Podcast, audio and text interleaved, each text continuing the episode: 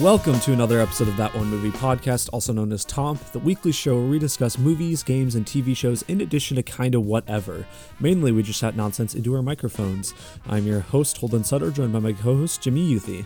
Oh, what is on the menu for today's podcast, Holden? Well, uh, believe it or not, we have a movie called The Menu this week, Oh. um, as well as the penultimate episode of Andor titled something. Uh, daughter of Ferrix, I think. Yes, sounds right. Sounds about right. And if you want to hear our first impressions of God of War Ragnarok, stick around for What Are You Doing? No spoilers there. Not Yeah. spoiler. First impressions. Not a full review or anything because we are far from done. Yes, and I am. If Holden's far from done, I am farther from done. So, but stay tuned to what are you doing for that. Of course, time codes in the description. Otherwise, let's dive in. Hold it.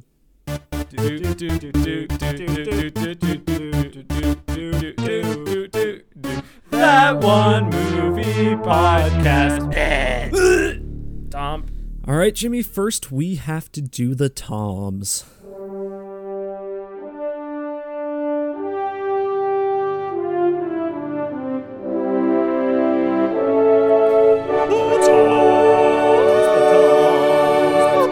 The Toms, the Toms, the Toms. The Toms. Toms is a rapid fire segment where we rate the news of the week in the world of entertainment on a scale of three famous Toms Brokaw, Bombadil, and Bergeron. Brokaw's the highest, Bombadil's the lowest, and Bergeron is somewhere in between. Jimmy, let's get to it. Let's get started with trailers. Holden, we have a new Pixar movie coming out called Elemental. We got a little Yes. sneak preview. Mm-hmm. First impressions, Holden. Thoughts? Yeah, uh, I mean, I think this. I mean, it looks like a, a Pixar movie, so very good. Um, it- it's a, a little bit more stylized than what you may think of like a standard Pixar Disney 3D animated movie. Um, but yeah, I mean, you got a little creative world here. It looks like it's a world filled with different uh, elementals. Um, looks like primarily it's water, air. I think it's earth or grass or something or plants or something, um, and then fire. Um, so I don't know if we'll have more than that, but I guess if it is just the earth, air, fire, and water, that's like the avatar elements right there. So there Yeah. you go. There you go. Yeah, here's the official synopsis. In a city where fire, water, land, and air residents There we go. live together, a fiery young woman and a go with the flow guy. You like that go with the flow Yeah. guy? Discover something elemental, how much they actually have in common. Hmm. Do you think this will be like a? It's obviously there's going to be romance. It it seems like. Yeah. And, uh, you think it'll be like a Romeo Juliet Capulet Montague situation where it's like, oh, I can't be with you. You are a different element. We'll see. I don't know because I feel like if they go that way, it's. I, I mean, not dissimilar to like similar things they've like Disney did with like Zootopia and stuff. So I'm kind of hoping it's a little bit different than that angle specifically. Um, Holden Sutter. It's not dissimilar to similar things. okay, whatever. um. Anyway, I I, uh, I hope they don't do that either because it's a trope we've seen a million times. Yeah, I think there's like there's definitely more unique ways you could take it. I mean, even if they if it's not a romance, if it's just a some sort of friendship and them trying to like get around, you know, being complete opposites literally, like basically like being like hurting each other physically whenever they're near each other. I don't know. I I I think there's definitely interesting ways you could take it. And like the animation looks very fun and unique, so I'm I'm excited to see where this can go.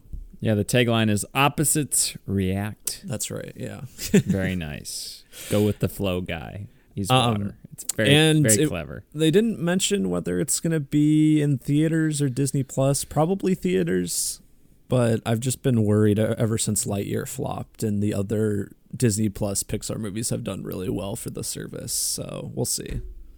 Yeah, they've been doing Pixar dirty. Yeah. Um, so I'm gonna go Bergeron. Uh, I think I'll give it a Brokaw. Looks cool. Um, other news, Jimmy, uh, Chris Hemsworth this week uh, said that Never is- heard of him. No, yeah, never heard of him. Um, he is apparent. Whoever this guy is is apparently taking a, a step away from acting temporarily, um, which I don't know why we care because we do not know who this guy is. But anyway, Yeah. um, he has. Isn't he- he going to be like The Witcher or something? yeah, I think so. I think you're right. That's the name sounds familiar. Taking over from Henry Cavill, a much more famous actor. Um, but anyway, um, he is st- taking a step away after he got some sort of diagnosis. Uh, basically, he was told that he is more susceptible to get Alzheimer's than most wow. people. Um, and it, what's wild is so he did this for he was filming a docu series uh, for Disney Plus that I think just came out called Limitless, and then it's all about like exploring how to age slower and kind of live life to the fullest, kind of that type of thing or whatever. And of course, since you've got Manhunt Chris Hemsworth, he's the perfect one to explore that, I guess. Um, but he was going to like it was this test that he was going to get the results back live on camera, like get get them back. But then the doctor was like, I don't think I should tell him this like on camera. I think this should be like a private thing. Um, Wow. And so he told Chris Hemsworth was told this. Um, apparently, he has two copies of the gene APOE4, uh, which I don't know what that means, but that's what the article said. So I'll take it uh, as 100% true. Uh, but it's a link to degenerative brain disorders. Uh, means he is eight to 10 times more likely to get it. So he's taken some time, probably, you know, spending some family time, making. Making sure all of his ducks are in a row and priorities are straight and everything, you know? Well, good for him uh, to prioritize things that are important to him. Uh, I, for one, am not a fan of degenerative brain diseases. I will give those a Bombadil. I will give Chris Hemsworth a Brokaw. I mean, he is gonna work. I mean, presumably the. I think I saw that the next Thor movie. He said I, it's gonna be my last one, and Well, yeah, that'll. I'll quickly give. Yeah, uh, Alzheimer's is a, a Bombadil, and Chris Hemsworth is a Brokaw. But that leads into my second piece of news, um, where Chris Hemsworth says, uh, I think it might have been the same interview. He said that if he comes back to Thor, that this next appearance should probably be his last one. It's not like anything confirmed from Disney or anything, but his quote was, "I feel like we'd probably have to close the book if I ever did it again. You know what I mean? I feel like it probably warrants that. I feel like it'd probably be the finale, but that's not based on anything anyone's told me or any sort of plans. You have this birth of a hero, the journey of a hero, then the death of a hero, and I don't know. Am I at that stage? Who knows? That's what he said. Well, I mean, he's been one of the original ones, and Yeah. they only have Hawkeye and the Hulk, the Hulk right? Yeah, I think they are the remaining the, ones. Oh, yeah, yeah. So those three. So, man, I um, you would think it would be very weird if he just quit showing up in the movies. Yeah, they have to do some sort of send off for him. But I mean, it makes sense. He's been doing this for over a decade.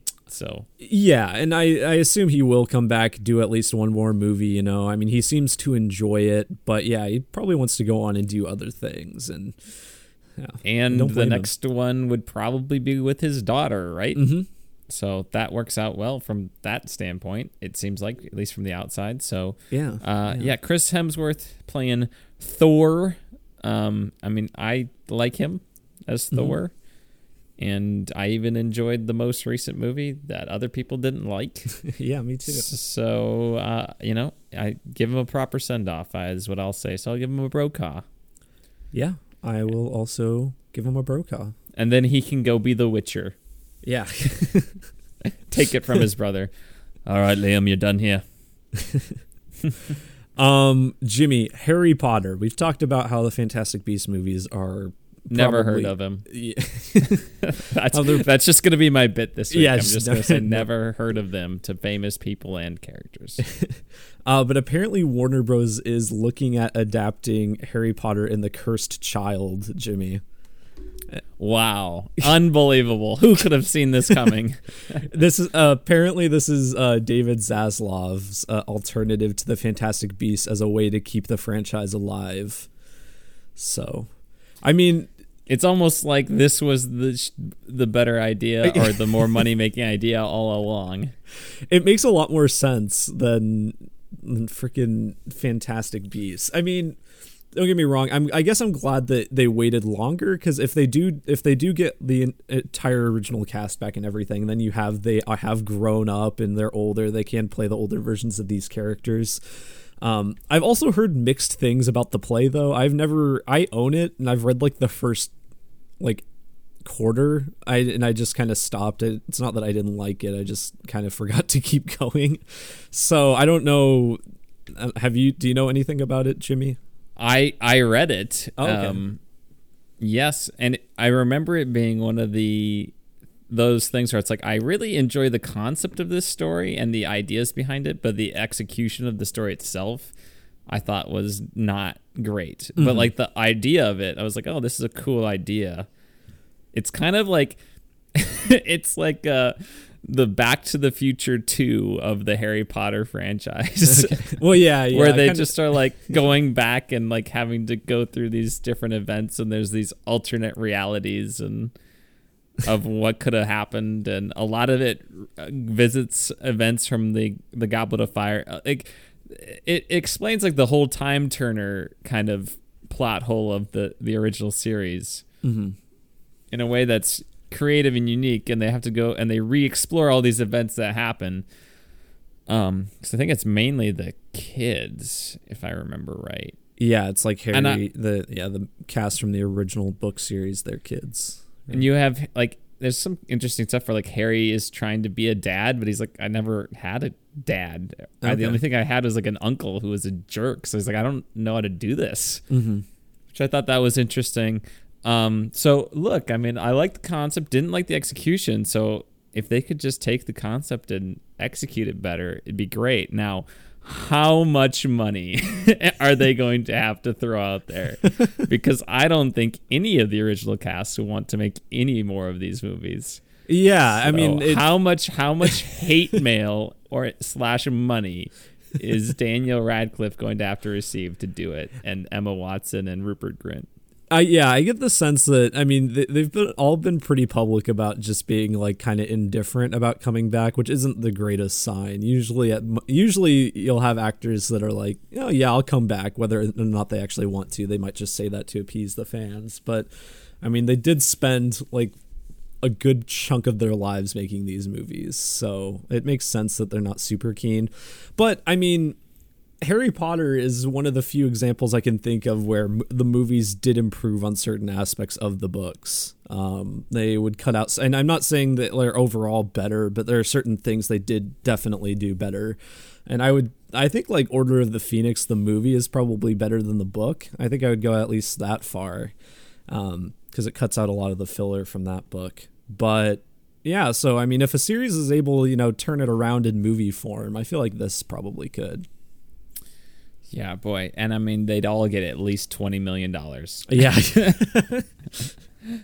Um, yeah, I mean I've always been of the stance where I was like, I think Harry Potter should just be a generational thing where it's just like, all right, the next generation has their story, so pass the torch and have a new group and do it again.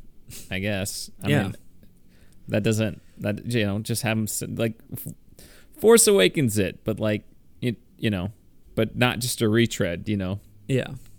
there's uh, it's a cool world. It's a Now, rich uh, world that you can do a lot thing? with. Like yeah, you could have like a, a magic horse pick the president or something. yeah. Oh wait, that's already happened. Crap. I don't have any more more ideas, Jimmy. They really have Oh. done everything. Oh gosh, shoot. um, but yeah, here I I think they should do it if they can get the original cast back, and uh, I- I think it is inevitable. Mm-hmm. It is going to happen, Mm-hmm. and I'm I will be excited to see it. Um, Yeah. But yeah, I I think yeah, the cursed child is the, it's all right. Sure. So I'll give it a Brokaw. Why not? It's it will certainly be better than the Fantastic Beast films. Definitely more interesting. Yeah, I'll give it a Brokaw as well. It will also make over a billion dollars guaranteed. Oh yeah. Yeah. Everyone still loves the Harry Potter movies. Those I don't think the fan bases have really fallen off for that at all. So I would say more kids like Harry Potter than Star Wars. yeah, that's probably I, accurate. I, I think more like the next generation of kids like Harry Potter more than Star Wars. I would say, which Mm-hmm. is I don't know if you would generally think that, but I believe that's true based on the kids that I work with and teach. Yeah, I could see that. Yeah. Um, Anyway, Jimmy. Uh, speaking of actors making twenty million dollars, um, Fast Ten or Fast X. Um, the budget for this movie is ballooning, Jimmy. There was a report that came out this week that said the current budget for this movie is around three hundred forty million dollars. We're coming for you, Pirates of the Caribbean on Stranger Tides. Yeah, that's what I was, going to mention. This is just behind Avengers Endgame, which was 356. So, you know, one of the biggest movies of all time, $356 million. And then just Fast and the Furious is coming up. um, but then, yeah, the current most expensive movie is On Stranger Tides, which I think is 400 million. So I doubt it'll reach that level. And I can't, I cannot believe that movie was ever made with that amount of money but that, that's something that's that's a whole other story. What do you think of this, Jimmy? Well, you know, it's probably going to break even or something at the box office. So, whatever, who cares? G- Just be better than F9. If you can just capture the spirit of the first 15 minutes of F9, I'll be And like, do that for in the whole whole- movie. an hour and 40 minutes. I will be such a giddy young little man. I'm excited for Jason Momoa as the villain. That might I think Oh, he- that's right. He might be fun. I hope he's he's riding a horse like a Dothraki. Yeah. um, but yeah, uh, I don't know. I just think this is really funny that out of every franchise, Fast and the Furious is now you know make being made with Avengers type money. Which, admittedly, a lot of this is just because of like COVID and inflation and the fact that Vin, as I kind of mentioned before, Vin Diesel is like making 20 million off of this. So who knows how much the other actors are also making since you have like Jason Momoa and Brie Larson joining in addition to all the other cast, like Who's directing it now? Does it even have a director? it does. I can't remember the guy's name, but not Justin Lin anymore. Uh, Ed Dumb, Bombadil Holden. Yeah, I'll give it a Bombadil as well. Um, Jimmy, uh, A Quiet Place Day One. A couple weeks ago, we talked about how Lupita Nyong'o is going to be starring in it, but apparently, uh, cer- uh, Joseph Quinn is in talks to join as the opposite leading role in this movie, who you may know best as none other than Eddie Munson from Stranger Things. Jimmy, Oh boy, fan favorite Eddie Munson. Mhm. Yeah. Um, that's interesting. I mean, Lupita Nyong'o is great. Eddie Munson's great in, uh, in Stranger Things. He's in Game of Thrones. Who was he in Game of Thrones? Yeah, he has like a like a I saw that on his IMDb. I think it's just some small role, but I don't know who it is. Well, I'm gonna look it up, Holden, while you're talking about this. I'm excited. I'll give it a Brokaw. Yeah, I'm I'm excited too. I think it, good for Joseph Quinn that he got this role that everyone just seems to love, and he's getting these cool opportunities because of it. Because he seems like a cool guy. He was very good as Eddie Munson, so I want to see what else he does next. He plays the character named Koner Coner. in the episode Spoils of War in season seven, which is a banger of an episode, but I won't say anything about it because Emily will listen to that, and we haven't gotten to that point in Game of Thrones yet. So, Koner, Don't know who that is. I don't know who it is either. I'm looking up a picture of him. I Okay. don't. I don't recognize him. okay. Yeah, uh, I'll give Joseph Quinn in a Quiet Place a Brokaw. Awesome. Cool. I will do it too. Brokaw. Um, we did. funny we mentioned Pirates of the Caribbean earlier because apparently the Margot Robbie led Pirates of the Caribbean movie is no longer happening, which I think means that there is not Eh, currently a Pirates of the Caribbean movie in the works at Disney. There was a Pirates of the Caribbean movie in the works. yeah, it not. was. Yeah, yeah. it- Margot Robbie was supposedly going to be the star of it. Okay. Well, I mean, it should just be dead. Just don't bring it back. I think it's done. I yeah, it's it's strange to me that it's never been able to recapture the the magic of the original and I mean I like 2 and 3, but even those like aren't nearly as good as the original. I think that first one is such a banger. I need to rewatch it. Um but yeah, uh, Margot Robbie, no Pirates of the Caribbean movie, Bergeron. Yep, Bergeron for me as well. Holden. Uh, my final piece of news uh, is for Steven Spielberg's upcoming movie that uh, adaptation of Bullitt, and that's with two T's, Jimmy. Don't you forget it. Um, this is uh, it's Bradley Cooper is going to be playing the lead role of Bullitt in this movie, which is going to be an original film centered on the hard-boiled cop and not a remake of the 1968 film of the same name starring Steve McQueen. Um, apparently, the screenwriter of Spotlight, Josh Singer, is going to be writing this, and it looks like it is going to be a more of an action mystery kind of film from Steven Spielberg. I don't know. I've never seen Bullitt, and I think it's based off of a book series, but it's something that Steven Spielberg seems to like because he likes all that old stuff. So. Sound, sounds good. I'll I'll take your word for it. Bradley Cooper is a great actor, so I'll give it a Brokaw. Yeah, I'll also give it a Brokaw. Um, I think that's it. Jimmy, was there any? That's all. I yep, think- I think that's it. I think so. Is there game news this week? Probably Holden. I don't know. Probably. There was probably something about Hogwarts Legacy or I don't know. Something. The, Callisto Protocol Oh, yeah. something. I don't oh, know. Oh, there was I, there were the Game Award nominations. Did you see those at all? Yep, I did. Yep. So it's going to be They're Elden fine. Ring or God of War Ragnarok. So Yeah, that's that's the big two. I think it'd be really funny if neither of them won. Even though I'm liking God of War a lot, I I want everyone to be mad and just give it to. I don't remember what the other options were. one Give of them to was Stray. Yeah, give it to Stray. I mean, Stray was fun, but Mhm. let's let's not kid ourselves here. um, yeah.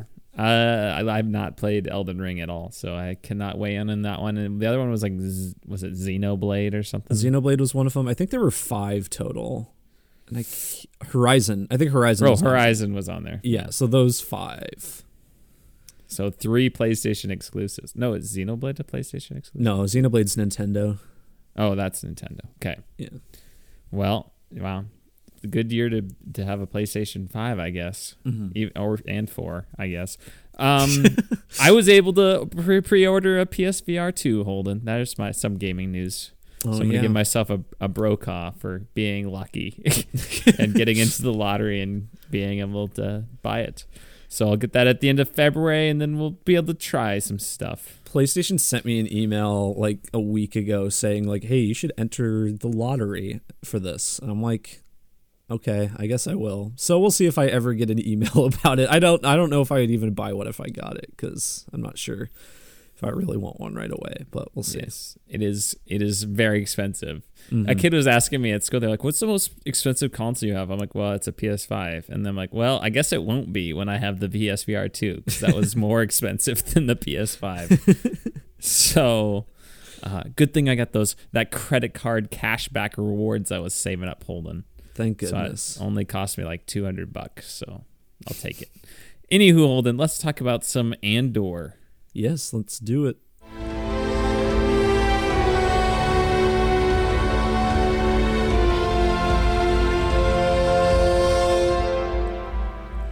All right, uh, spoilers for the penultimate episode of Andor, titled "Daughter of Ferrix." Um, as always, you can skip ahead in our time codes if you haven't watched it, which you should. So if you haven't watched it, don't listen to this. Go watch this show because it's it's very good. It's good and people need to watch it, darn it. Yeah, it's not getting. I mean, I mean, it, it does definitely have a dedicated following, which is good at least. But more people need to be falling on the on the bandwagon here. It is one of the best seasons of TV to come out this year, which has been a strong year for TV Mhm. seasons. Yeah, yeah, I agree. Um, anyway, Jimmy. Uh, speaking of Andor, uh, this episode was also very solid. Um, yes, it was. continually just just keeps I mean, we mention this every week, but every week Jimmy and I are always just amazed that this show keeps up. Um, usually, I mean, Disney Plus shows have historically gone downhill at this point, um, unless you're like Loki, um, which the worst episode of that was the last one. So we'll see how this goes um, for the last episode of this but still just another banger, Jimmy. Um, what do you have to say about it? Well, I'm just thumbing through it right now. We can go just chronologically. I mean, we have Marva died. So, Oh uh, yeah, Cassian yeah. Andor's mother, Mhm. played by Aunt Petunia from Harry Potter. Um, Which she's makes the daughter of, of Ferrix. What were you gonna say? I was just gonna say it makes sense that she died. I, I guess I don't know if we had mentioned it on the podcast. I hadn't really interpreted it as such, but her like kind of last monologue she gave a few episodes ago felt very like very final. Like this is where you can send the character off on. So Yeah, and she was not feeling well, and mhm. yeah, it made sense. And then they have that. they had that uh, Andor and the other prisoner he escapes with. They're like going through. They're so dirty. Oh my Mhm. gosh! Just they're making a, a run for the quad jumper. Nice little reference to that ship in Force Awakens sure. and and the Rise of Skywalker. Apparently, gosh. Okay. Um, but they get in the little slime net things, and Yeah. you got those those uh, uh, Narkinians, I guess, or whatever they're called, and they're like talking in weird riddle kind of Yeah, weird dialect, and their dialect was really fun. It was it was just kind of it was just entertaining hearing them talk because it was kind of I mean it wasn't too hard to decipher what they were saying, but kind of like a lot of they they keep finding ways to make Star Wars aliens just talk in a very slightly odd way, but basically just English still. but it was very fun. It Mhm. it reminded me of something like in in the Witcher Three Wild Hunt. There you come across people who do that, and it's kind of fun to interact with them. Mm-hmm. In that game, it's I found it um, annoying because it's like I'm trying to just figure out information, whereas this was not overdone. Sure. But uh, yeah, I mean that was that was cool. They do a lot of like shorter dialogue scenes as I'm flipping through this, where they're just like, you know, going back and forth. Uh, the rebels seem to be trying to outdo themselves with like, oh no, my life is more terrible than your life. I'm sacrificing more than you are. Yeah. So it's like, oh, you're sacrificing a lot. Actually, I'm sacrificing. yeah. more. Forget you. I am actually the one sacrificing a lot. Yeah, it's actually it's a pretty toxic environment amongst the re- the rebels. You know, Mhm. Everybody's just doing the best they can, And and, none and of them- sacri- everybody's just equally trying to make their lives miserable for the sake of the rebellion. Just you know, They're like, no, my sacrifice is the greatest. I will be the biggest help to the rebellion. No, mine. Mine is the biggest. a little. uh Oh gosh, what's the droids called? B B B B two B two emo. I don't know how to. Something like that. Yeah, I don't know. um, being sad, being sad, being sad that Marva's dead. Um, that was touching. Bix Yeah. is just still just her mind is like being shattered by the torture.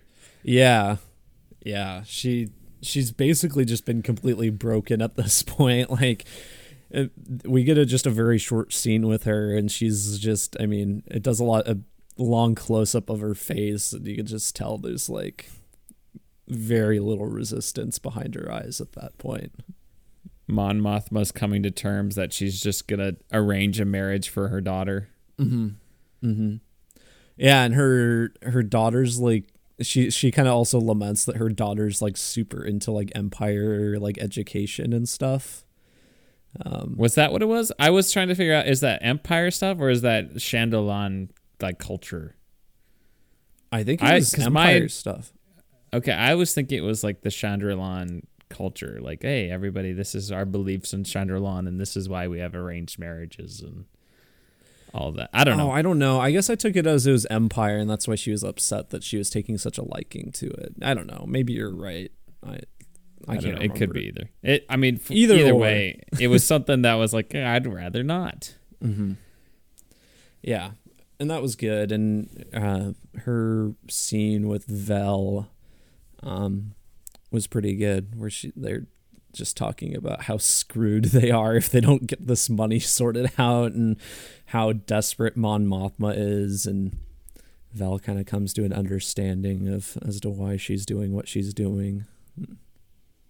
Yeah, I mean, you have that whole scene too with uh, um, Luthen and Saw Gerrera, Mm-hmm. where Saw's like, you know what, that thing where we're meeting Anto Kreegyr, let's go do that. And, Yeah. and Luthen's like, uh, about that. Yeah, maybe you shouldn't do that. They're all gonna go die. Yeah, so, Um, yeah, and that whole confrontation between those two, I thought was was pretty tense. I mean, we know Saw Gerrera is still alive as of Rogue One and everything, but still, like, jeez, he's really not happy with Luthen for Luthen's uh, ruthlessness. Yeah. Um, but the the big the I mean the the great scene from this episode though is Luthen's escape from the Imperial kind of I don't know what you want to call it communications ship shuttle thing. Yeah, know, something cruiser Imperial it- cruiser. It's got some big satellite dishes on it, whatever it is. That's the standout scene. I mean, it was glorious to watch. Mm-hmm. And uh, I mean, just the again, creativity. That's the part that I love about this show is it's taking things that we just haven't seen before, like this horrific torture device Mm-hmm. used against Bix. This, you know, the the whole concept of the eye of um what was that place? Uh, oh, of uh, Aldhani. Mm-hmm. That whole sequence, the like the high, you know, all these things are just very creative, and uh, things that you just haven't seen before. And here's another one where it's it's like f- trying to escape or whatever, and we've seen that before. It's like, oh, you use the code and that gets by, or oh, if you just you know press the engines enough, you'll get just enough to escape. But no, Luthen's actually out, you know he outsmarts them Mm-hmm. by you know doing what exactly you would think someone would try to do in that case like trying to increase the thrusters. Oh he's trying to escape turn up the you know tractor beam to five times so he's not going to be able to go out. What a stupid idiot this guy is. And then he just releases all the projectiles tricks them into you know increasing the power of the tractor beam to send the projectiles at them at a much faster velocity. Yeah. And that leads to their ship just getting wrecked in the tractor beam and he's able to escape which is great. And i love how he's just doing this. He's like all right calculate this. Calculate that little ai thing and you're not exactly sure what's going on until it's kind of already happened and you kind of put it together and wow that was really intelligent. Mm-hmm. And cool and creative and the tie fighters are coming and it's just and it was a great little star wars moment. And it just goes to show that this uh, the writers of this show and uh, are just knocking out of the park and the direction the visuals all of it is on point. The acting every single facet of this show is very well done. Mm-hmm.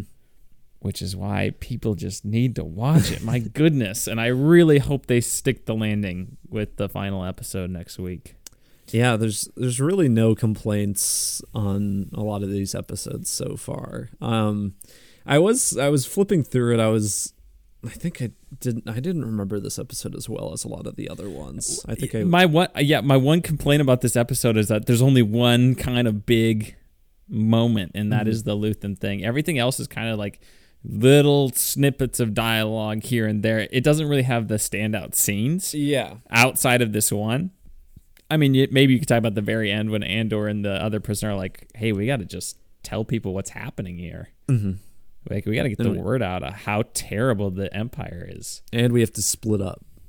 Yeah, which is yeah, like we need to split out, split up to, to do that.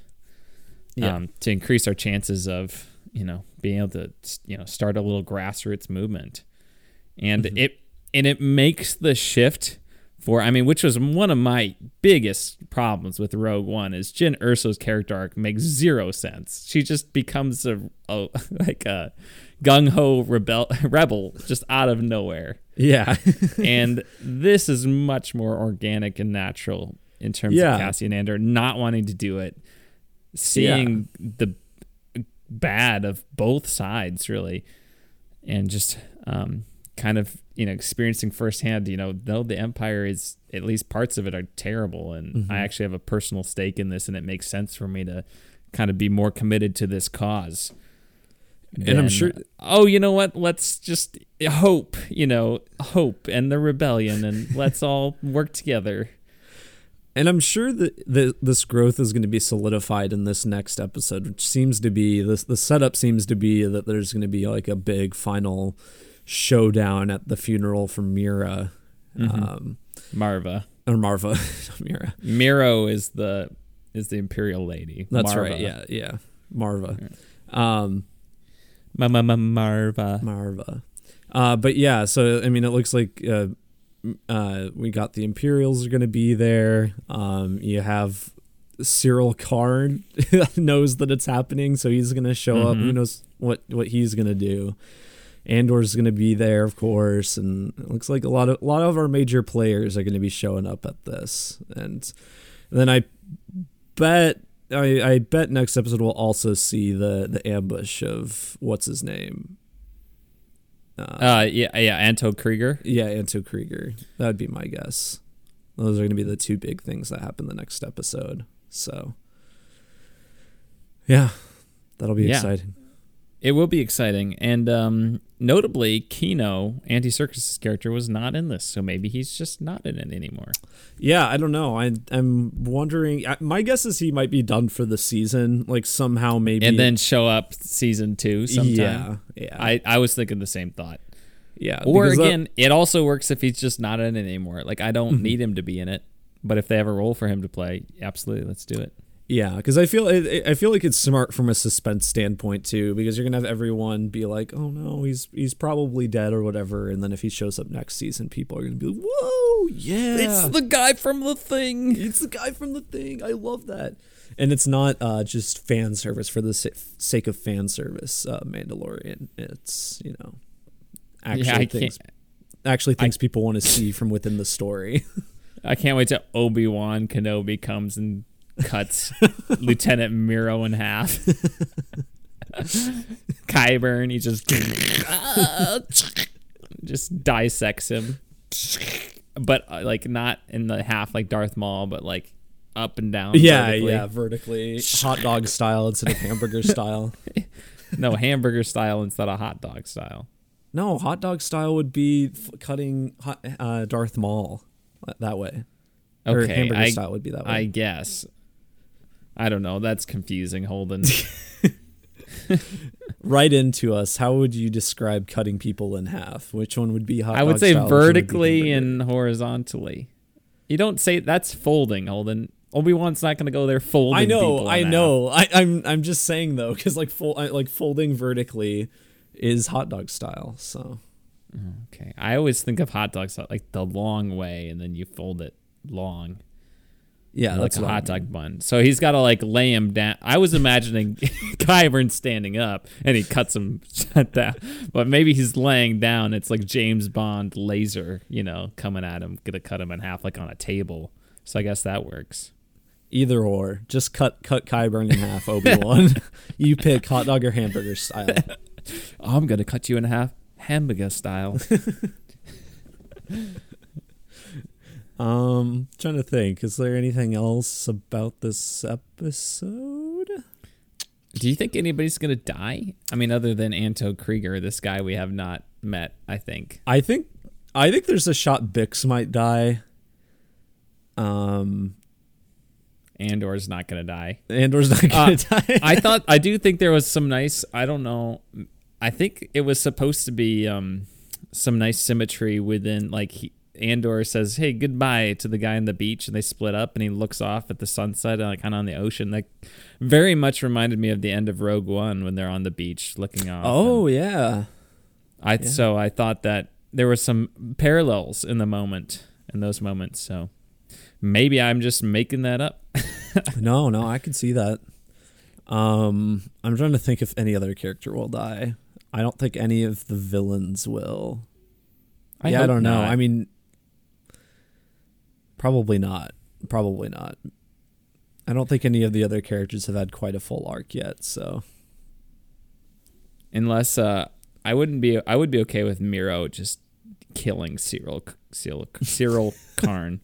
Just like he That would be really he funny, F's but I- it up. He like f's up her operation, and she just torture. Like she just Oh offs God. him.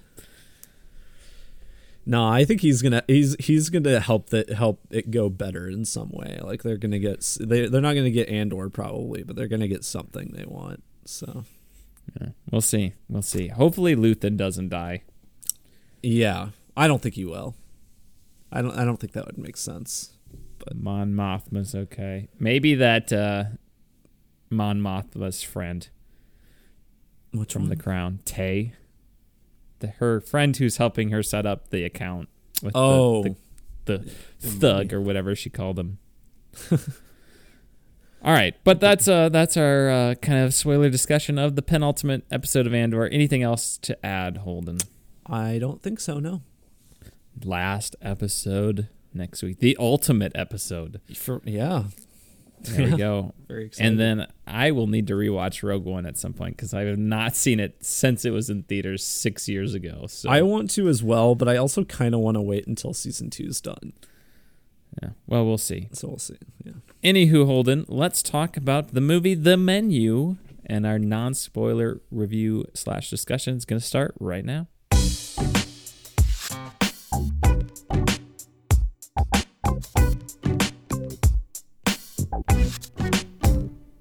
Right, non spoiler for the menu.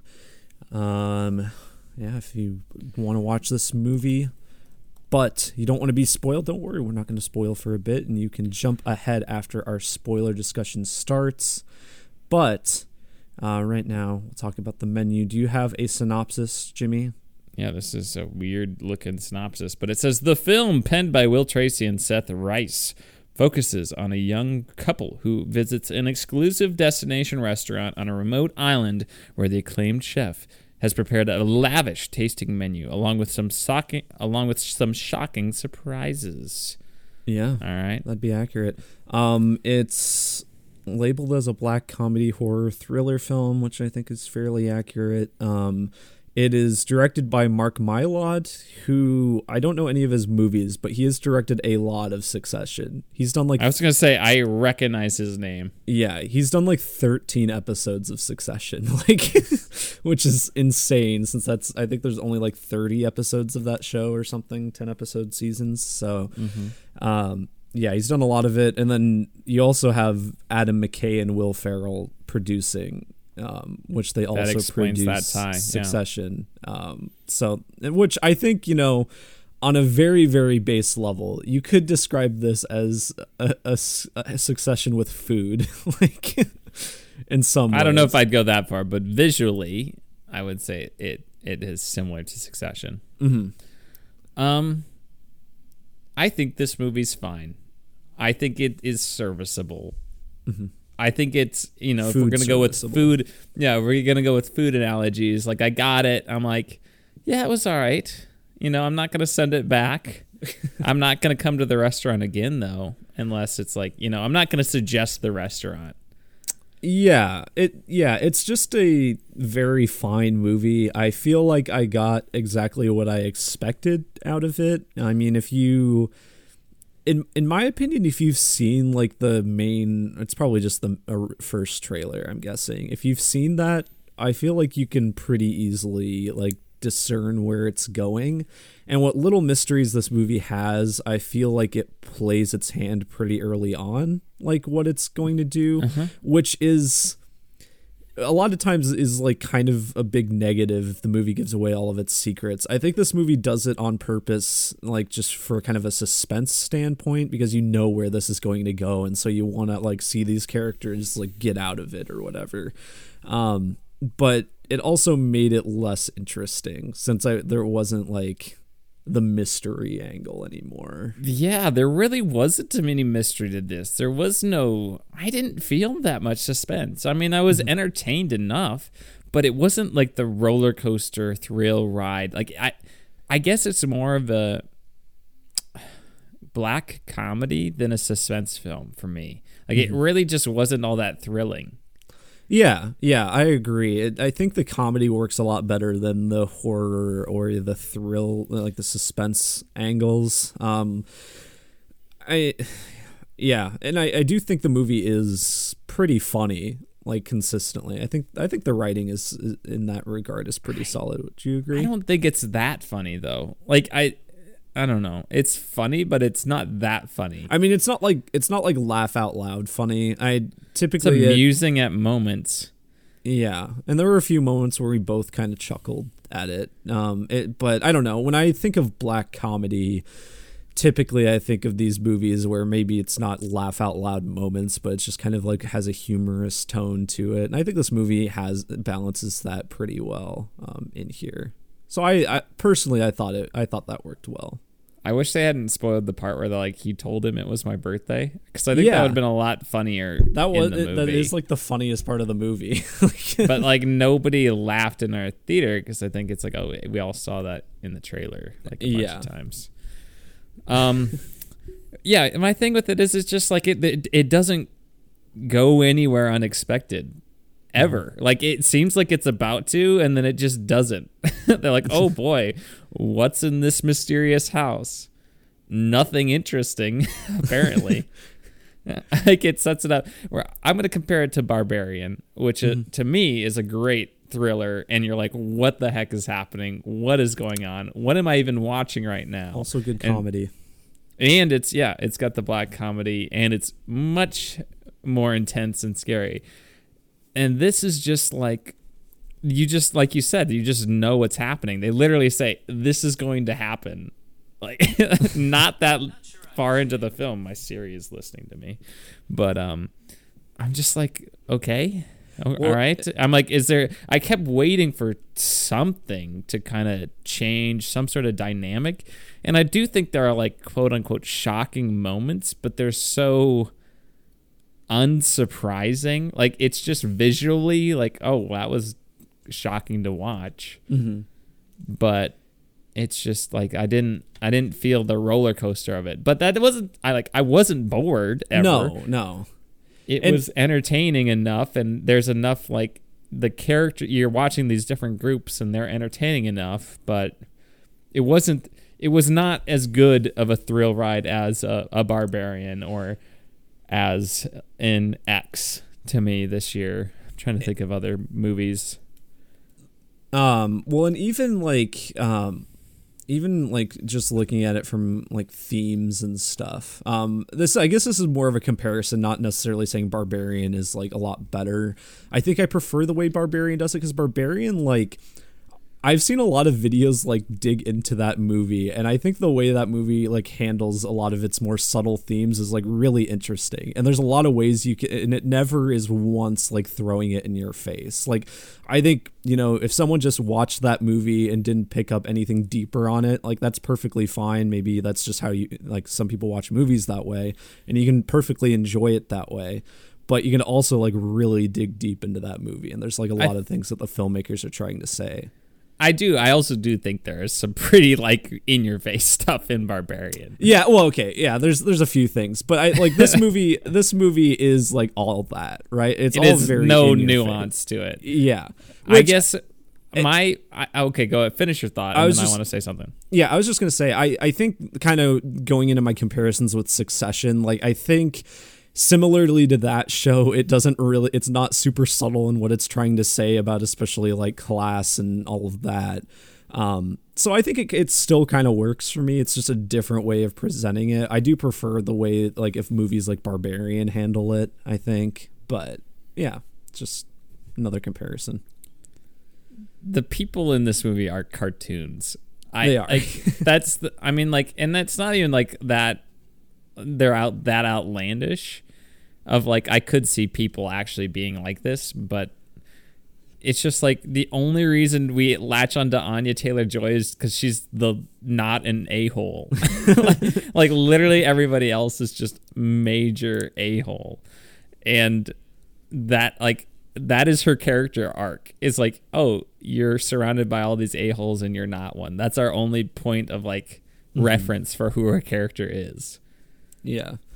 Which So- is true. Yeah, I can't even think of another character that would come close. But whereas like you know in barbarian you really have no idea who like especially at you know bill skarsgård is this guy someone to trust or is he completely insane you have no idea what's going on and what to think about he seems like an actual person whereas anya taylor joy's uh, boyfriend or whatever her date in this movie is just a cartoon and it's it's entertaining it's amusing but it i don't think it's as interesting as a movie that feels more grounded in reality. Everybody in this is, you know, including uh, Ralph Fiennes, who I think does a great performance too. By the way, Yeah, I think he and Anya Taylor Joy are, are great in this. I think Um, yeah, I think performance wise, this movie is is pretty solid across the board. I think I don't think I really have any issues aside from like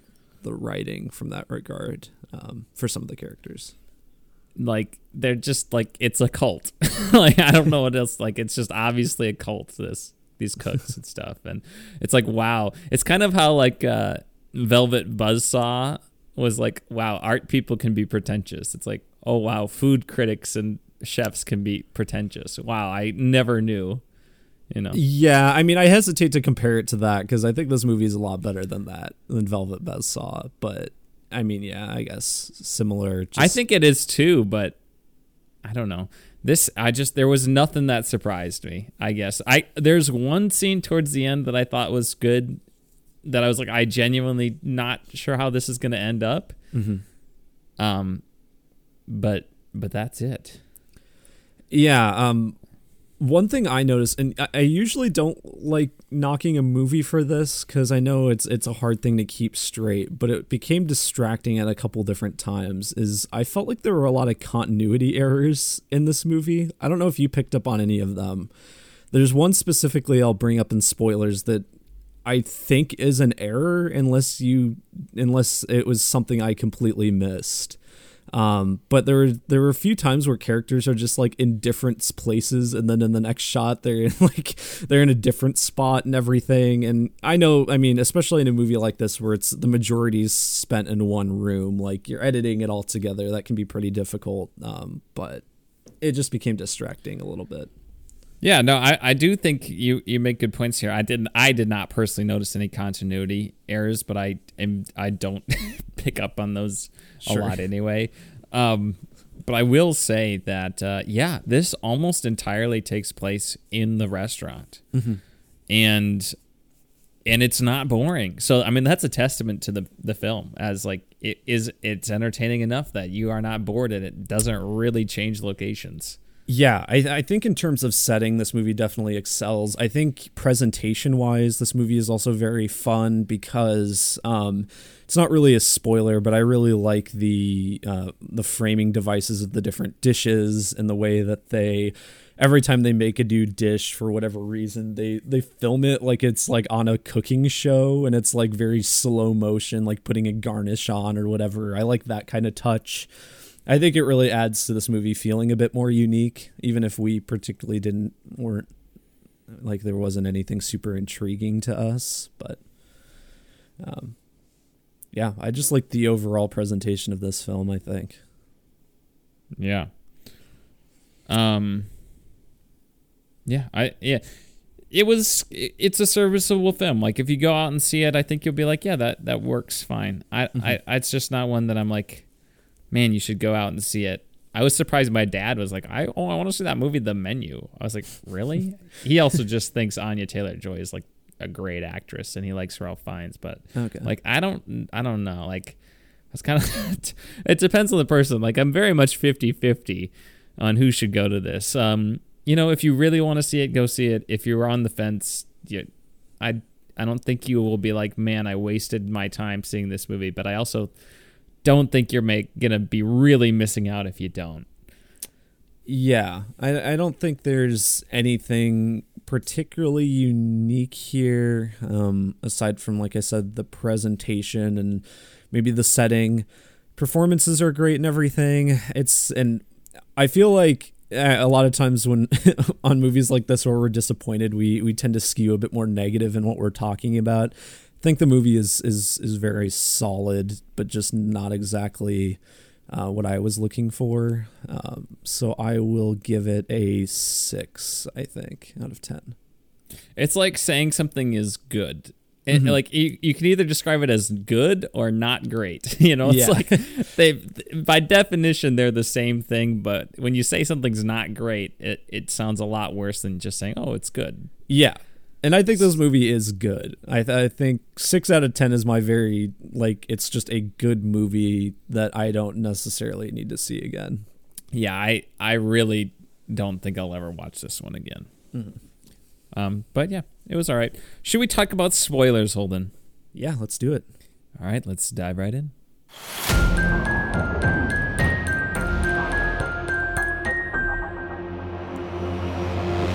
All right, spoilers um, for this movie. Um, I want to talk before I forget. I want to talk about the continuity error that bugged me the most. I think Yeah. it's an error, unless you tell me Ralph like, Fiennes had a nose. Yeah, no. um, so it's when Anya T- Margot, her name's Mar, the character's name is Margot. It's when Well, it's not actually Margot. It's something else, though. Yeah, I'll just call her know. Margot, whatever. Um, so when Margot is in uh, the chef's house and is she's like she comes into the house and she's holding a knife, and then she goes up to the silver door after turning on the lights, turns around and then the one like sous chef is there and the knife is on a table like across the room and she picks up the knife and then it's like uh, she's like threatening Margot. It's the same knife that Margot brought in because Margot isn't holding the knife at that point. So I I do not think the movie like presented itself in a way that we're supposed to like understand that she walked across the room, set the knife down, and then walked to the other end of the room again to I go. do the- remember being like, I I can't remember if she set the knife. down. I do remember being like, why did she put the knife down? Was yeah, the thought that went through. Like, why did you why did you just set your weapon down?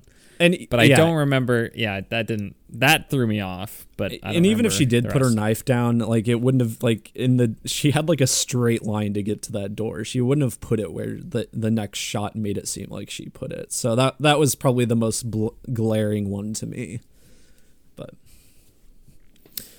um what what things do you want to hit on jimmy Uh, look, uh, the scene that I liked was the the Coast Guard guy. Like I was like, I don't know what's gonna happen here, and I thought that was intense. And you knew he was gonna write some sort of message on there. That guy was. it- He reminded me of Johnny Depp. I don't know if it was supposed to be Johnny Depp. he reminded me of, he looks like casey affleck i think is what i thought Casey Affleck, the actor guy. yeah The the Oh, um, no, no, not- not the I'm talking I'm guy. talking I'm talking about the character actor. no i'm talking this. about the coast guard guy i thought he looked Coast like Guard guy. I didn't think he looked like anybody. Okay But I thought the the guy who was playing the actor writing him the, the signature, I thought he would look like Johnny Depp. That's uh, John Leguizamo. He was the original Luigi in the live action Mario movie. Yeah. But I mean, like his character reminded me of Johnny. Yeah, no, I know what you mean. Yeah, he did remind me of Johnny Depp. Um. But I thought that was a great scene. It was like, oh my gosh, are they gonna kill this guy? Adding to another thing, and it was all just like, uh, nope, it's just a little candle gun. Which was, that was pretty really fun. funny. That that uh, yeah. I mean, honestly, I f- I would have, I think, been more. I, I- if it wasn't like if it didn't turn out that he was with them the whole time, I think I would have been more upset that someone didn't say anything. Because like, if they're all gonna die anyway, like, why not try your hardest to get out of the situation? Like, they all know they're gonna die. Yeah. So, well, they know. did. They just told them that yeah. shortly into the movie, like, oh no, everybody's gonna die. and uh, I'm like, okay, you know, it's just like it's, uh, it's like in how in Knives Out they tell you who the killer is, Mhm. and but then the the rest of the movie goes in a different direction, and you're like, oh, it's a, a subversion on that whole trope. Whereas this, it's like, oh no, you're you're all gonna die, Mhm. and then it doesn't really go in a. In my opinion, it's not all that interesting in the places it goes after that Yeah. Yeah. because the plan doesn't really go off the rails no. for Ralph. Fiennes. It's mostly according to plan, other than the fact that Anya Taylor Joy is Joy is there. It's supposed to be someone else. Mhm. Um, I do, I do want to say though, there were parts of this movie where I was like, uh, Ralph Fiennes' character Chef is sometimes reflects my internal monologue when I put a lot of effort into a lesson that's like I think is very good, and some kids just do not care about it, like while I'm teaching, and I'm like. I did like. What do you mean this is not like? What do you mean you're gonna send it back? Like this is amazing. What are you talking about? like, can't you see everybody else is appreciating it? and I just lose my mind in my brain. I don't say these things, but it's like oh, it's I feel his pain. You feel like you've created this great product and nobody appreciates it. I do like uh, that the first few dishes, um, especially, are like just the most pretentious things you'll ever see. Oh my like, gosh. Which is, I mean, the first one is that weird like rock thing, but the funniest one is the bread without bread. Honestly, it's this purely conceptual thing, and like, I, I think it's that, genius. yeah. It's, and like everyone, everyone around the room, I think this is one of the bits that like works better is when it's uh, when it's like just like terrible like high end food or whatever and everyone around the room is like in their own way trying to justify like why it like why it's good when I mean I think everyone just doesn't actually enjoy it they just pretend to And the fancier food is, the less likely I am gonna like it. Yeah I am not a fancy food person. yeah give me a cheeseburger am I Yeah. right right Jimmy She did not order a double cheeseburger, by the way. so he made her. yeah no that wonder she cheeseburger would did no look wonder good. she didn't want to eat all of it like that was a lot of food It looked great. That cheeseburger. Not yeah lie. and I um Definitely the best looking thing that they. Yeah. it's a lot better than the guy killing himself. That's for sure. Um, no, I uh I like I said I like a lot of the the cooking stuff and how that reflects the different points in the movie cuz like the the hamburger, the way he's preparing the hamburger, like that it's filmed in a much more like loving, tenderly way. Like you can tell he's a lot more passionate about that and everything. So, I mean, that is truly what he loved doing and since he stopped doing that, that's when he he lost his love for cooking and everything. Um and then just his his reaction to you know Margot enjoying it and everything was was kind of wholesome, even though you know he's a murderer and everything. Um, and I don't I don't think that's like a terrible way for that character to go, but I do think it's a it's really ham-fisted that when Margot was like in his bedroom, it's just like a lot of pictures of him with like this angry expression. Like when he's in this this fancy restaurant, he's just like looks the most miserable he ever has. And then the one picture where he's happy is the one that where he's baking a burger. That's the only picture he's smiling in. I'm like, okay. Like we get it. He does it just seems like really obvious, but mm-hmm. I, you know, I just wish the movie would be more like, is this theater or is this the actual thing? Like when the food critics are like, oh, is he this all theatrical for us and stuff? He's just putting on this show. It's like, and then, you know, and I would be, I thought it would be interesting if it was like partially show mm-hmm. and stuff. And I don't know. Yeah, it just needed it needed an extra like I, I not that it needs a twist or anything, but it, maybe it it just needed to withhold some more information from us for longer than it. There did. needed to be some extra layer of mystery Yeah. with some sort of payoff. And I think the Coast Guard scene supplied a little bit. Like that's what I was looking more for. Or at least like they have some sort of plan to get out of this situation. Like they find out they're going to die. How are we going to get out of this mm-hmm. sort of thing? And instead of just being like, hey, you can't do that. And they're like, sit down. And like, okay, I guess he did chop that guy's finger off. Mm-hmm. So and he does try to break open the the window and I don't know. I just was like I don't, it would just it wasn't super excited. It didn't just go off the rails. I, I wanted it to go off the rails and it didn't. Mm-hmm. But that doesn't make it make it a bad movie. I just think it makes it a less fun movie. yeah less interesting.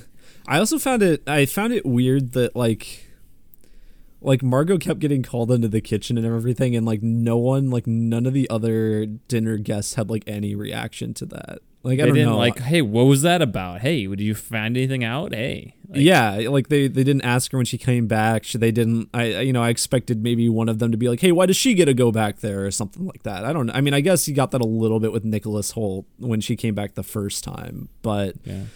even like later on when they know they're kind of screwed, I expected you know a little something, a little conflict there, but there wasn't really. No, which is it's whatever. I mean, I, another film I would compare it to is Bodies, Bodies, Bodies, where it's like you know you have this that was out this year where you have that mm-hmm. layer of mystery and you're not sure what's going on, and there is like that is a definitely a who done it and all that. Yeah. Whereas this yeah. just wasn't that. And I think they, I mean, God, I they, bodies, bodies, bodies. I mean, to be fair, they did state that straight up. They're like, you're you're all gonna die. Mm-hmm. like, And I, uh, you know what? I mean, credit where credit is due. I guess it that does make it a little bit more unique in the fact that it plays it so early, but it just, I, it didn't have anything of substance afterwards to keep you keep you chewing on. And it- Yeah. like your comparison with Knives Out was is really good because that movie, I mean. It seems to play its hand really early on, but then there is just more that keeps unraveling and stuff. yeah, there's a there's another mystery that you weren't anticipating. Yeah, or another layer that like well i wasn't expecting this. And and that's what knives out has. That's what bodies bodies bodies does. That's what barbarian has. And that's what i kept waiting for this movie to have and it just never did. But uh, maybe that's just an expectations versus reality thing. But the thing is i don't really want to watch this again so. Yeah, I, there's yeah, there's nothing really making me want to come back. Um, I, Ralph Fiennes his performance is fantastic, and I do uh, pretty much every scene that he's in, which is a lot of them. I, he is the scene stealer, and that's the only thing that makes me think like, oh, you know, I liked that. Maybe I'll come back and want to see it again, but. Maybe I'll just watch a compilation on YouTube where it's like the menu, but only the Ralph Fiennes scenes. I'll just something like that.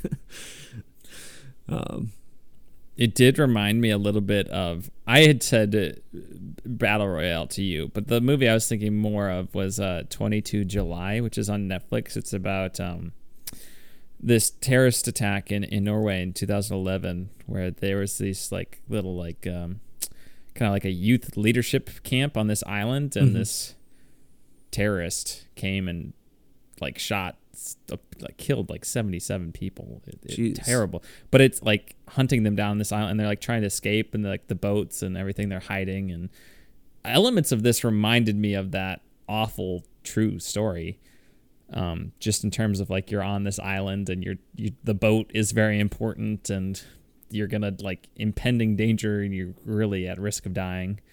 Um, but yeah i just had kind of uh, just made me think of it with those parallels but obviously this one is very much a made up story and the other one was real um, yeah Oh, um, one thing, one other thing that kind of annoyed me. I, I know I'm being super negative on this movie. I really did dislike it. I did, I did like it. It's just i, keep- didn't dislike it I didn't Again. dislike it. Um, but the very beginning of this movie, um, I it I was I was immediately kind of thrown off when it was it was like just a rapid fire intro of all the characters. Like it was like they were on the dock, and then Nicholas Hoult's character and Anya Taylor Joy are constantly remarking on these other characters, and they're like, "Oh, that's that guy. Oh, the, oh, those are tho- those people." And I'm like, "Okay, we don't we don't need this. There can be a more organic way to introduce these people than I thought that was actually fine. I was like, thank goodness they're just going into it. I I thought that was refreshing. Like I was glad it just like oh I like it started. I'm like oh they're about to go on the boat. They're headed there. They get the little tour and we're we're in. So I props to them. Like it does not take long for things to just go. That's true. Yeah, yeah. Pacing is not really an issue with this movie, which helps No, because it's it's, only like an, well-paced. and it's only like an hour forty minutes. So And again in one location and it's mm-hmm. not boring. And so I do think like you got to give it credit for being paced well. yeah, and and holding the attention through that. Um, yeah. Anything else to say, Holden? uh, no, I don't think so. All right. What are you doing? What are you doing? What are you doing? No, what are you doing? What are you doing? No, what are you doing? What are you doing? All right. Uh, what are you doing? Uh, well, we can quick start before we get into our individual stuff. We can quick start with our first impressions of God of War, um, which is mostly just all I've been playing this week. I told Jimmy I'm about halfway through, I think. Um, and so I'm farther than he is. So I'll, I, de- I mean, I'll try not to spoil anything, but I definitely won't go past where where you are, at least without being very general about it. But Yeah, I mean, I don't, I don't really want to get into specifics at all, but yeah. I think it's more of the same, but not as good personally so far. Nine hours into the game, Yeah. it's kind of where I'm at. I mean, like I've heard the ending is is very good. I I just am missing certain aspects of the first game right now. I honestly, I mean, granted, only halfway through, I might like the story more. Um, even though I think the first one is, you know, obviously a very well told father son journey, which starts out very simple, gets more complex, and their bond and everything is fantastic. Still a great story. But I think this game is just more like it's going in a lot more directions I wasn't expecting. I think a lot of the um, themes it's kind of exploring is very, very interesting. Um, I don't know. I will see whether I totally am still on board with that by the end, but I I think I might hold this story in higher regard than the first one by the end. Interesting. Um, I liked how focused the the one in the original one is, and it really hinges on their relationship, which I think they develop very well. Mm-hmm. And I like the linear momentum of it, and I feel like there's not as much momentum in this one so far. Again, I'm you know what twenty percent through the game. I think the the biggest problem for me just generally is that the linear sections are a little too long um, and that has been pretty consistent with each of the realms I've gone to so far. Um, it lacks I th- even though I you know prefer linear games, I it lacks like the Lake of the Nine kind of area. Yeah, I was surprised that they just kind of didn't have that. I th- like I always assumed that we were just gonna go back there and and use the you know use all that, but it was yeah. snow this time and and I'm I, am i am not super opposed to like it being in a different location because obviously we did like very fully explore that last time we were there in the in the 2018 game. Mm-hmm. But I don't know. It's it just feels weird going from this game that is kind of open world, this very open area with just linear sections, and now it's just a very linear game with a few smaller open sections. And the open sections are fun because I always love just riding around in the canoe and finding a little shore to go explore on. That's that was my favorite part probably of the previous game. But it kind of breaks the pacing a lot because in the first game it was just like there were like three chunks of the game where I would spend all my time just doing side quests because it was like the different times where the different levels were on the lake and everything. So I would just spend like several play sessions doing side stuff and then I'd get back onto the story. But here it's like half of my play sessions are just side stuff because it's so sprinkled throughout and I feel like that's part of the reason why the momentum is kind of killed. So it, like you're saying like yeah, like in in the first one you have the lake goes down, now there's a bunch more stuff explore. Yeah. And you can just do that all at once. Yeah, and that is pretty much what I did. And I think I did that too when I replayed it. Like I just went and did like all the side stuff. Okay, I did all the side stuff I can. Now I'm going to go back to the main story. Exactly. And so yeah, that kills the pacing for a little bit of the game, but that's for few more time that's for far fewer times than this game, which while the open sections are smaller, there's more of them and there's a lot I think there are more things to do just in total. Um, so I think that I think especially the fact that we're doing all of the side stuff, I think that's part of the reason why the pacing is getting killed. Um, but I don't know. That's just something that the the first one had better. Yeah, I don't know. I just don't like going around as much. I also I don't know if it's just me, but it seems like there's more stuff where it's like I go past them like, well, I can't do anything with that yet. So I have to wait till I come back. I honestly just, I felt the opposite. I felt like there's only like two different things so like so far in my journeys that I've seen. I'm like, oh, I can't do anything with that, so I'll come back. And now at the point I'm at, I have one of the things, so okay, I feel like it won't be too bad. I'll just I'll Maybe wait until right. I get Maybe. the other thing. Maybe you're right about that. I'm just kind of, I don't know. That that bugs me in every game though. I don't like having to go back. I know some people like to go back and explore things later. Ah, I'd oh, rather see, have it, it like See, I'd rather just oh, you the can Metroidvania gameplay. Love that. You can explore everything now, and then you can explore everything later on with that, and mm-hmm. unless there is some sort of big central hub like the Lake of Nine, yeah, um, that you're constantly going through, which doesn't seem like the case here. Um, uh, I'm trying to think what else I can cover without spoiling anything. Um, The- don't I, still think the menu system's bad. Like, yeah, not terrible, but it's worse than the what they had before. That yes, just worked. and it is. It is worse than the first game. I don't know why they changed it. I've gotten used to it at this point. I still screw up on it occasionally, but yeah, I don't know why they changed it. It was so easy before. Um, I they got they don't have my favorite upgrade from the last game, which is you hit if you get a headshot, you get like the uh, extra frost damage explosion on your next throw. They don't have. Is what's what were we gonna say? oh, I was just gonna say they don't have my favorite either. Um, which, Which mine is they kind of replaced it with something else. Mine was the like the hold R two for the slam. Like we're on a weakened enemy and you yeah, like you could cleave them in half, yeah. Sort of thing. That was really fun too. That I use I I feel like I abused that all the time in that previous game. And Well, it I was so cool. I've gotten used to the replacement. I actually don't mind the replacement one now, but it's just Which just you like hack into them and then you chuck them. yeah.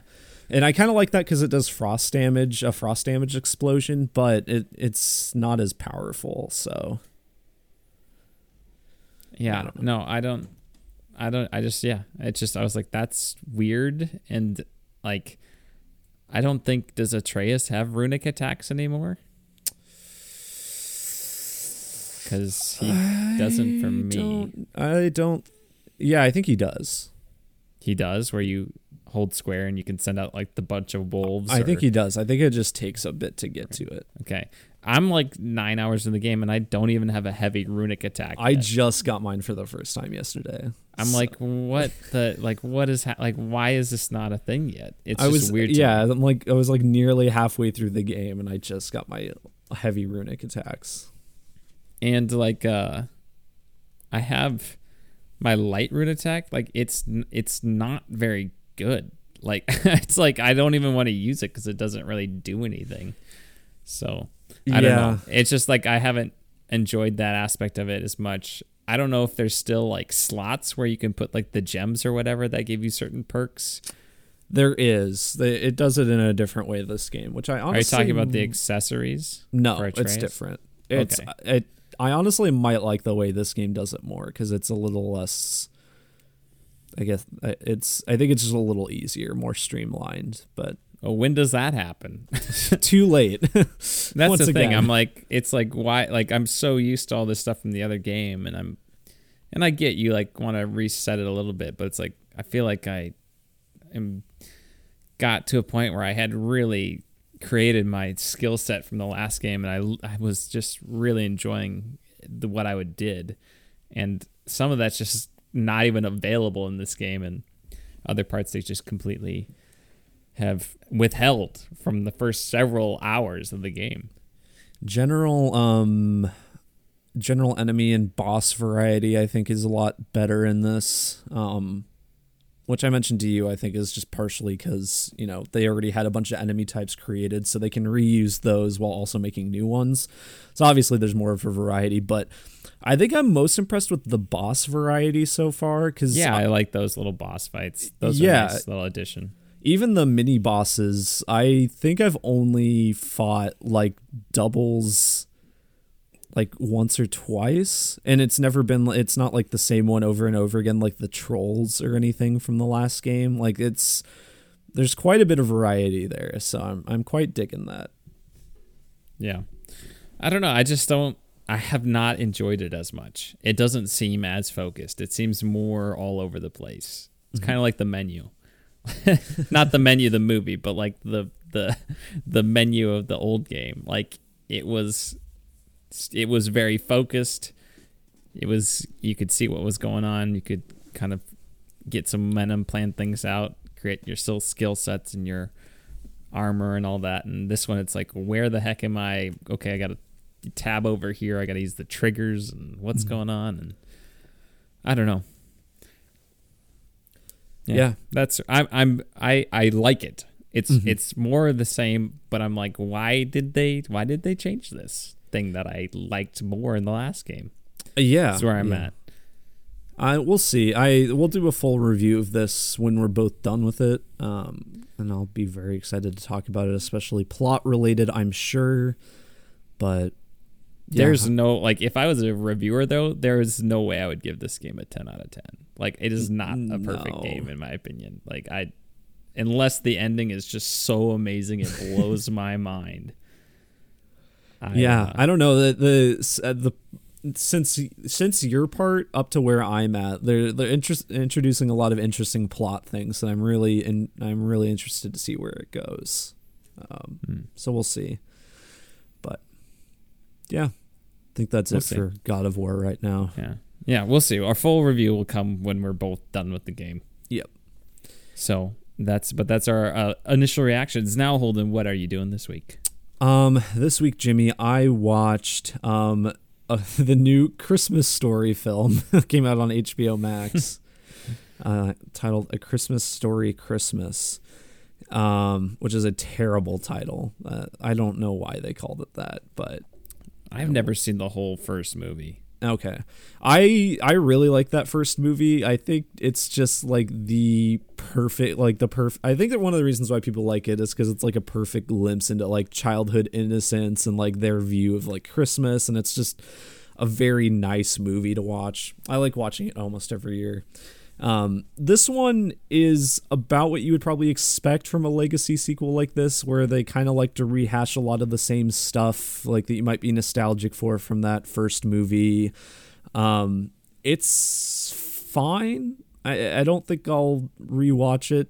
Uh, Like it was just okay. Um, I I will say Peter Billingsley, who plays the um, Ralphie, who is also the lead, the kid in the first movie he's very good. I don't know why he kind of stopped acting. I think he he's like friends with Jon Favreau and is like a producer on some of his movies. So he's like a behind the scenes kind of guy on a lot of stuff, but he's he was good in this. I don't not exactly sure why he stopped. Anyway, um I also rewatched Moonrise Kingdom just cuz I wanted to. I still really like that movie. So um go listen to our review of that. I almost forgot that we reviewed that at one point. Um, um, I think that's it in terms of movies, and then I, uh, I've just been watching a lot of Batman the animated series. Um, been watching some Succession, and I think that's it, Jimmy. How many episodes do you? Where are you at in Succession these days? Uh, still uh, like last couple episodes of season two. Okay. Yeah. Inching my way through. I want to be watching it faster, but I just I get like I'm just like oh maybe I'll just watch an episode of Batman the animated series instead since it's only 20 minutes. Yeah. Yeah. It's hard to do this stuff when you have God of War too. It's like yeah, exactly. I have this monster of a thing to play, and it's like eighty hour or whatever, forty. what is? How long is it? I think like to with all the side stuff, I think it's like 50 to 60. Yeah, that's a long game. Mm-hmm. Wow. Um. I was seeing yeah. like I think the story a lot of people were saying like 20 and I'm like dude, I don't know how that's possible. I, I don't know how how you would beat that game in 20 hours. It seems a lot longer than that. If you only just went through, because when I'm doing the story in those types of games, I'm looking around the corners for Mhm. collectibles and that sort of thing. Um, but yeah. Uh, my turn. Yeah. Your turn. Awesome. What are you doing? Uh, God of War Ragnarok, I think, has been pretty much it. uh, gosh, uh, Emily and I finished Game of Thrones season five, okay. and so yeah, that I season five gets a lot of hate. I think it. I I think it's one of those things that people just. Uh, the Dorne storyline is apparently much better in the books. Okay. And I think that's why people don't like season five. But as someone who's not read the books, I think season five is actually quite solid. Okay. And maybe that's just because I hate Bran and he's not even in the season, which is crazy to think about. Like they just took a season off of one of the main characters.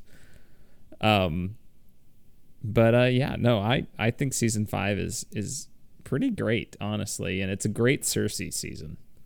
Yeah. Um, but uh, yeah, we'll we'll be watching season six, uh, starting probably today, um, or tomorrow. But uh, yeah, I'm excited. World Cup started today, Holden, so I'm excited for that. cool. And um, yeah, I think I think that's it. I'm sure I'm forgetting something.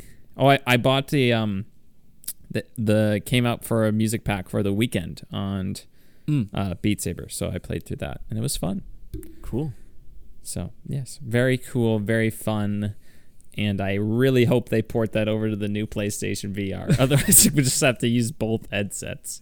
I bet they will. That, that game's like popular enough. I don't know it's why they It's the won't. number one best-selling game on it every week, and they have not confirmed. But why would they not confirm it? I don't know. I don't know. It's it's whatever. I'm like, okay, I'll just have to have two headsets for a while, I guess. Um, but yeah, that's what I'm doing. Holden, what are we doing next week? So next week we have the final episode of Andor. Um, we also have um, that the Guardians of the Galaxy holiday special kind of snuck up. Um, that's Oh coming. yeah, it did. So we should probably do that. Um, in terms of movies, um, we have looks like Strange World or The Fabelmans. I didn't realize they were coming out in the same week. So I'd rather see The Fabelmans. I think. I think I'd rather see the Fabelmans too. uh, which stinks. I, I don't. We'll see how Strange World is. I kind of feel bad for this movie because I feel like no one even knows it's coming out. And so no, no one. Well, you know, it's a kids movie though, and it's Thanksgiving, and they're That's true. families are gonna go to Strange World and not the Fabelmans. That's true. So yeah, we'll probably do Fabelmans. We might do Strange World at some point. We'll see how. I guess we're going into December, which is busy, so maybe not. But It might just never happen. Could be a listener request when it's We- on Disney Plus. yeah, we won't. Uh, we won't promise anything. But um, yeah, I think that's that. And so, if you want to leave us a rev- uh, recommendation, you can do so by leaving us a five star review on iTunes, or by emailing us at tompodcast at gmail.com, or by donating to our Patreon. I think that's Is it. that Jimmy. everything, Holden? Awesome. I will say then, until next time, adios, pantalones. Love you